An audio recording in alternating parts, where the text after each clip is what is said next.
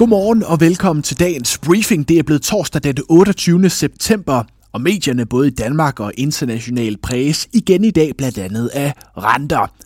Men også af olie og dagligvarer, og til sidst her i briefingen et kig på dramaet med Christian Stadil og æggebakker for millioner. Jeg hedder Lasse Ladefod, her er dit overblik. Vi begynder med en af de helt store globale finanshistorier lige nu. Renterne. Den 10-årige amerikanske rente nåede onsdag op på 4,6 procent. Det er det højeste niveau siden 2007. De stigende renter kommer blandt andet efter øh, sidste uges klare signaler fra flere centralbanker, herunder amerikanske Federal Reserve, om, at de har tænkt sig at holde renten øh, højt længe endnu, også langt ind i 2024. De høje renter frygtes at sætte sig i den økonomiske vækst og de vestlige boligmarkeder i den kommende tid, men centralbankerne fortsætter altså kampen for at få inflationen ned. Og de mange variabler gør det også til et svært spørgsmål, hvor længe renterne bliver ved med at være på sit nuværende høje niveau. Altså hvor længe centralbankerne vil holde dem oppe. Det har børsen talt med en række økonomer om.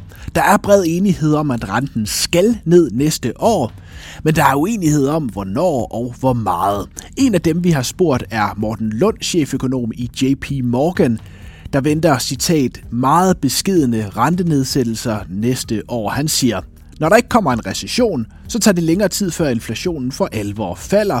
Modstandskraften i økonomien betyder, at centralbankerne kommer til at holde renterne højt i længere tid, siger han til børsen. Fra renter til rockere. Alt imens der har været problemer med Hells Angels rockere på Aarhus Havn, ja, så har Tolstyrelsen udført mindre kontrol på havnen. Det skriver Finans. Meget få containere er således blevet scannet de øh, senere år. Der blev for eksempel lavet 256 scanninger i 2021. Det skal ses i forhold til, at der ryger omkring 750.000 containere gennem Aarhus Havn årligt. Det er Danmarks største erhvervshavn. I lyset af den senere tids øh, historier i finans om rockere på havnen, vil havnen nu til at øh, se på, om man kan scanne flere containere for at komme smugling til livs, skriver Finans. En af Danmarks helt store supermarkedsgiganter, Coop, skal have ny formand. Det er en af de større formandsposter i dansk erhvervsliv. Valget er faldet på tidligere topchef i ISS, Jeff Gravenhorst. Han starter som formand i Coop 1. oktober. Gravenhorst blev en del af Coops bestyrelse som næstformand i maj sidste år, og har været med til at udarbejde den store strategi, som Coop præsenterede i starten af året efter et rekordunderskud. Det er en strategi, der blandt andet skal mindske antallet af kæder fra 8 til 3 og satse stort på Coop 365 inden Jeff Gravenhorst, der sad Lasse Bolander på posten i 15 år. Coop har rødder helt tilbage til 1866, øh, og er i dag ejet af 1,9 millioner medlemmer og har over 40.000 ansatte. Så et smut forbi dansk politik, hvor det hele lige nu handler om højere løn til visse grupper af offentligt ansatte. Statsminister Mette Frederiksen har allerede peget på sygeplejersker, pædagoger, socioassistenter og ansatte i kriminalforsorgen som grupper, der vil få del i de 3 milliarder kroner, som man i øh, 2030 har afsat til at løfte lønnen. Men onsdag der åbnede finansminister Nikolaj Vammen sig for, at flere grupper kan stå over for et lønløft. Han specificerede dog ikke hvilke. Finansministeren sidder lige nu på Christiansborg og forhandler med danske regioner om sagen.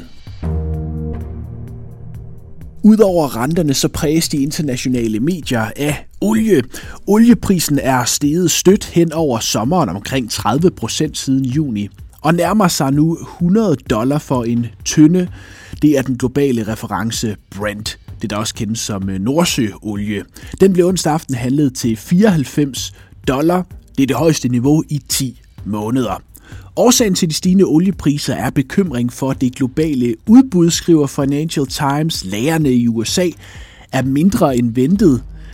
Saxo Banks råvarechef Ole Slot Hansen siger til Financial Times, at han mener, at momentum i oliemarkedet peger på højere priser, og det vil også kunne ses i for eksempel de danske benzinpriser den kommende tid, hvis oliepriserne bliver ved med at stige. Og oliepriser og renter bekymrer også investorerne, som har sendt aktierne ned de seneste uger. I det hele taget tegner september til at blive rigtig skidt aktiemåned. Igen onsdag var der nervøsitet. I USA lukkede aktierne godt nok tæt på 0. Danske C25 faldt 0,2 procent. I bunden endte Tryk-aktien. Den faldt 2,5 procent efter, at forsikringsselskabet havde meldt ud, at man skal fyre 250 medarbejdere. I toppen endte Rockwool og Ørsted få dit overblik på børsten Investor.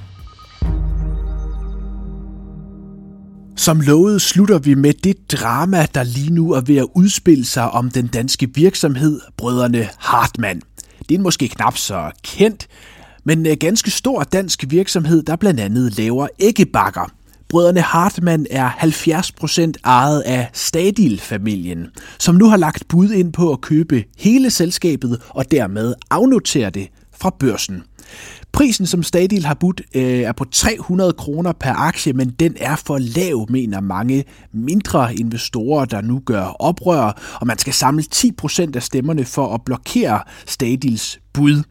Det er også et af emnerne i den nyeste Børsen Investor podcast. Vi kommer ind i debatten her, hvor de erfarne investorer, Lars Hytting og Ole Søberg, giver deres vurdering af budet på brødrene Hartmann. Det er, jeg synes, det er meget utraditionelt. Det er jo ikke fordi, at det er et eller andet lille øh, faldefærdigt selskab, som skal afnoteres, fordi at forretningen øh, ikke går godt, eller fordi at det var bristede drømme. Altså, det, det er jo en vel, velfungerende mm. virksomhed, øh, og derfor er der også kun én vinder ved det her. Det er jo ja, dem, der gerne vil købe den til 300, ja. hvis, øh, hvis det skulle lykkes. ikke. Så så set herfra er jeg på ingen måde overrasket over, at der strides imod, og, og det bør også være muligt at, at samle de her 10 procent sammen. Det er sådan en mail ud over for Aktionærforeningen for at samle, for ligesom at sige, hvor mange kan vi øh, skaffe herfra. Og jeg ved ikke, hvor mange aktier det drejer sig om, men det var 400, der havde meldt sig ind, ja. ud af de 4.000. Så jeg tror, altså hvis man kigger på det, sådan det set udefra, så er det som om, at Christian Stadil slet ikke har fattet, at der var minoritetsaktionærer i den her virksomhed, som faktisk godt kan lide virksomheden og investeret i den, øh, individuelt, og de der slipper der ikke deres aktier til sådan et underbud. Jeg har hørt hele om afnoteringsdramaet, og også hvorfor danske aktier har været så hårdt ramt de sidste to år, alt sammen i Børsens Investor Podcast. Tak fordi du lyttede til denne briefing. Vi er tilbage igen i morgen med ugens sidste briefing. Indtil da, have en fantastisk torsdag.